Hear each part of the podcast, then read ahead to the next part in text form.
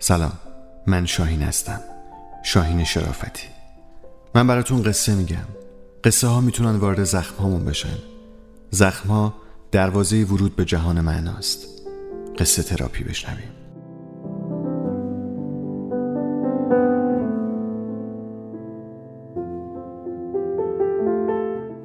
نزار به باد بادکا شلیک کنند. نوشته فریده چیچگاقلو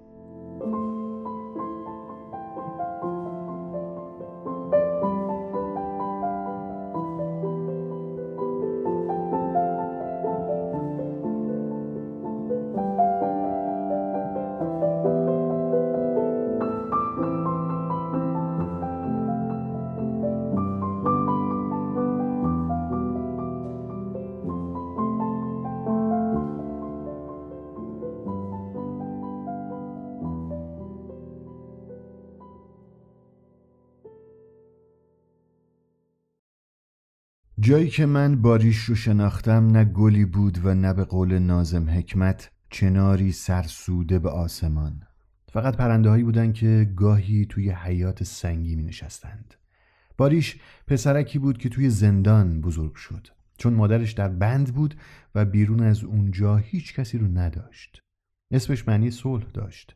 اگرچه به این دلیل انتخاب شده بود که نام نوازندهی بود که پدرش خیلی دوست می داشت بارها با خودم فکر کردم اگر معنای اسمش جهان رو در بر می گرفت اون مجبور نمی‌شد توی اون حیات سنگی بزرگ بشه.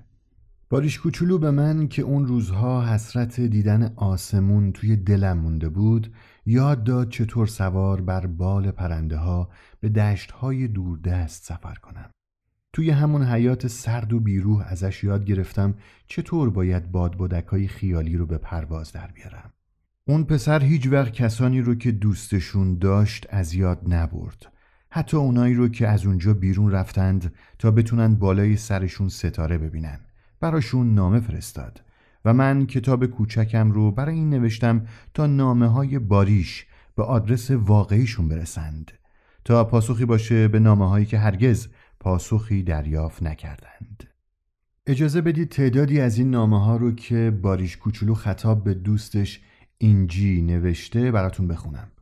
دختری که به خاطر طرز فکرش توی قفس گرفتار شده بود و برای باریش درست مثل یه خواهر بزرگتر بود. 28 ژوئیه. دیگه یادم نمیاد چند وقت پیش از اینجا رفتی. کارت پستالی که همون روز آزاد شدنت برای ما نوشته بودی تازه امروز به دستمون رسید. توی کارتت نوشتی این را می نویسم تا آسمان بیقاب و آفتاب بی نقاب را با شما تقسیم کرده باشم. زیر این جمله خط قرمز کشیدند. مامان میگه نامه ها رو توی اداره می‌خونن تا ببینن توش حرفای خطرناک هست یا نه.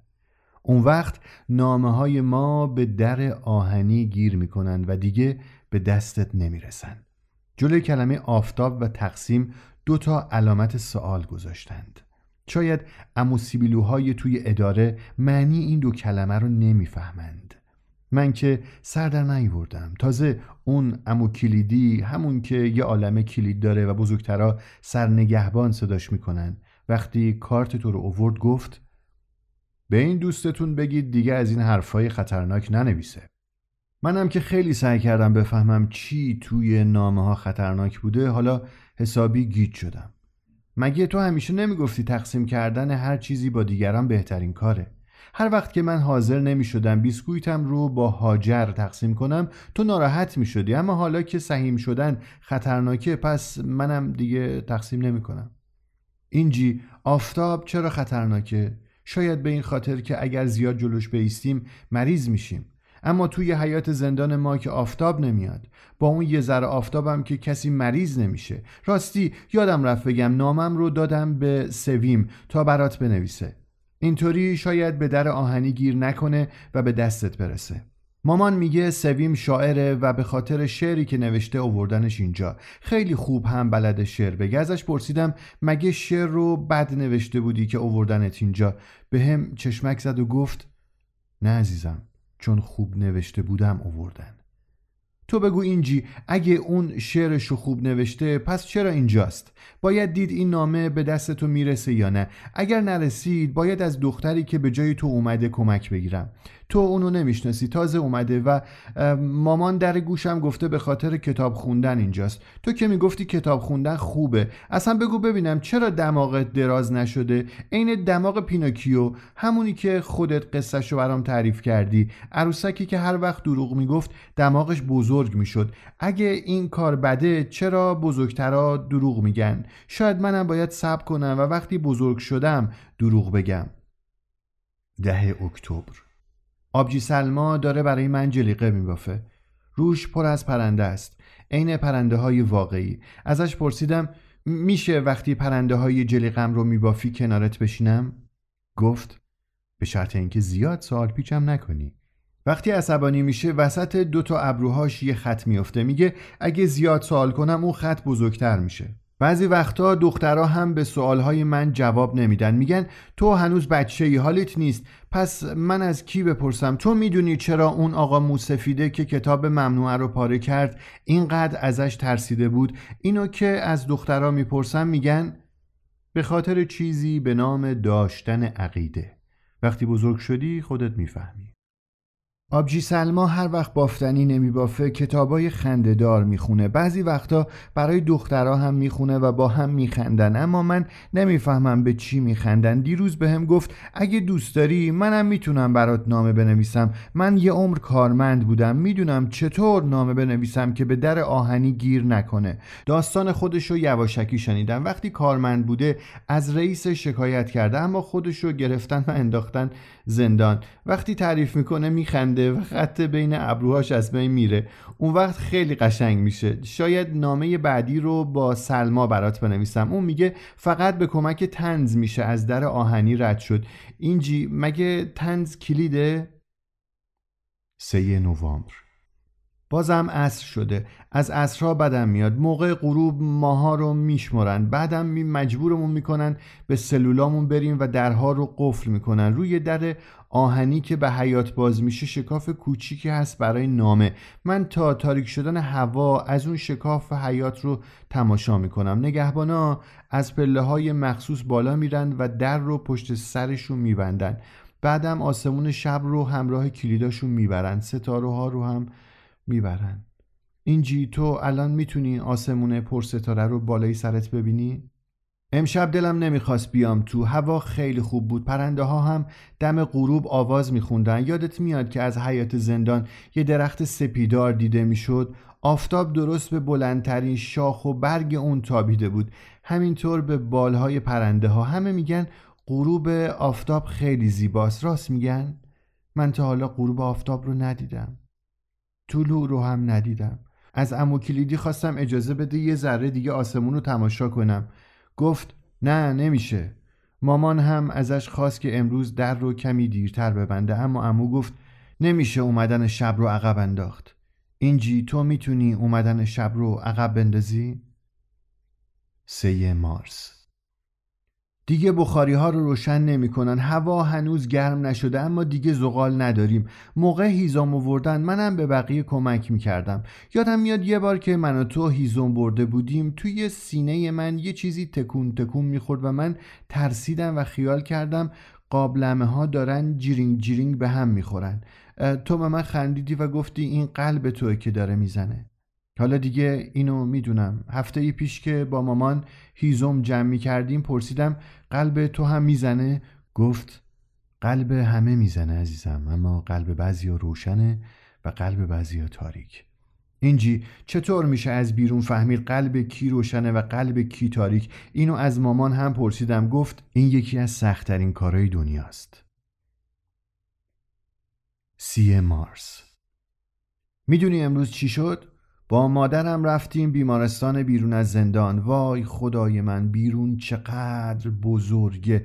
آسمونشم خیلی بزرگه. مادرم رو سه تا نگهبان بردن بیمارستان. هر سه تاشون تفنگ داشتن. بعدم یکی از اون آقاها منو توی حیات گردوند.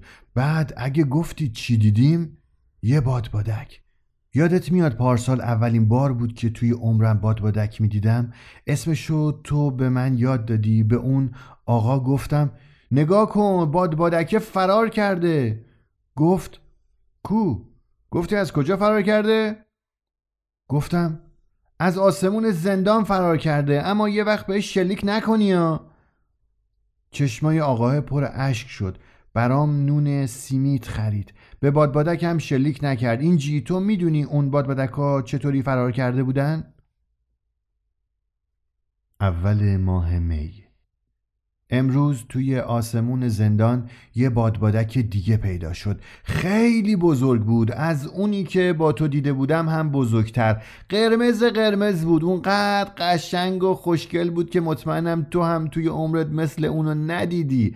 فورا دخترها رو صدا کردم. همه اومدن توی حیات مادرم هم اومد. همه با هم بادبادک رو تماشا کردیم. حتی براش دست تکون دادیم. نگو که همون موقع یکی از نگهبانا ما رو دیده و خبر داده که داریم دست تکون میدیم. نگهبان اومد و گفت بری تو. کسی گفت هنوز که عصر نشده چرا بریم تو؟ این حیات فسقلی رو هم به ما نمی‌بینین؟ نگهبان عصبانی شد و رفت به رئیسش خبر داد که زندانیا توی سلولاشون نمیرن. رئیس هم از کوره در رفت و شروع کرد به بد و بیرا گفتن. دیگه شورشو در آوردن. همش هم زیر سر دختراست که دیگران رو تحریک می‌کنن. از خیلی وقت پیش منتظر چنین روزی بودم. بزار توی حیات بمونن ببینم چه غلطی می‌خوان بکنن. من می‌دونم چرا بالای اینجا باد بادک هوا کردن. بعد اومد روی دیوار زندانا و نگهبانا رو جمع کرد و فریاد کشید. برید صاحب این بادبادک رو پیدا کنید و بیاریدش اینجا. نگهبانا بدو بدو رفتن. مدت زیادی گذشت. بعد خیس عرق برگشتن. گفتن چون جهت باد مدام عوض میشه نمی‌تونن صاحب باد بادک رو پیدا کنن. اون وقت رئیس از اون فوشا که تو رو خیلی عصبانی می‌کرد و من نباید به زبان بیارم داد و گفت شیلنگ آوردن و از روی دیوار به طرف بادبادک آب پاشیدن. اما بادبادک خیلی دور بود و خیس نشد. همون موقع جهت باد عوض شد و آب ریخت توی سر و صورت خود رئیس و دار دستش خیس خالی شدن. ما هم زدیم زیر خنده. باید می بودی و می‌دیدی که رئیس چطور عصبانی شد و از همه جش آب میچکید. اون وقت فریاد زد. شلیک! به اون بادبادک لعنتی شلیک کنید. زود باشید! نگهبانا تفنگاشون رو آماده کردن اما هم خودشون خیس بودن هم تفنگاشون. یکی نشونه گیری کرد و تیر انداخت اما تیرش به بادبادک نرسید. رئیس خشمگین داد زد دوباره شلیک کنید. یکی از نگهبانا خواست شلیک کنه اما تفنگش خیس بود و کار نکرد. رئیس از بس عصبانی بود سر جاش بند نمی‌شد. دائم این طرف و اون طرف می‌رفت. درست مثل همون آقا موسفیده که از کتاب خال زینب ترسیده بود. رئیس هم از بادبادک میترسید. این چی؟ تو می‌دونی بادبادک چه ضرری برای رئیس داره؟ چرا می‌خواد بهش شلیک کنه؟ هر کاری کردن نتونستن بادبادک عزیزم رو بزنن. اون وقت همه دق و دلشون رو سر ما خالی کردن. تو خودت بهتر می‌دونی که چه کردن. به قول خاله زینب تا وقتی که با هم نباشیم خیلی بلاها سرمون میاد. اما می‌دونی چیه؟ اونا نمی‌دونن که بچه ها همه چی رو می‌فهمن. درست مثل پرنده ها اگرچه من حالا نمی‌تونم از اینجا فرار کنم اما وقتی بزرگ شدم از اینجا میرم بیرون. میرم یه جای دور درست مثل همون بادبادک قرمز.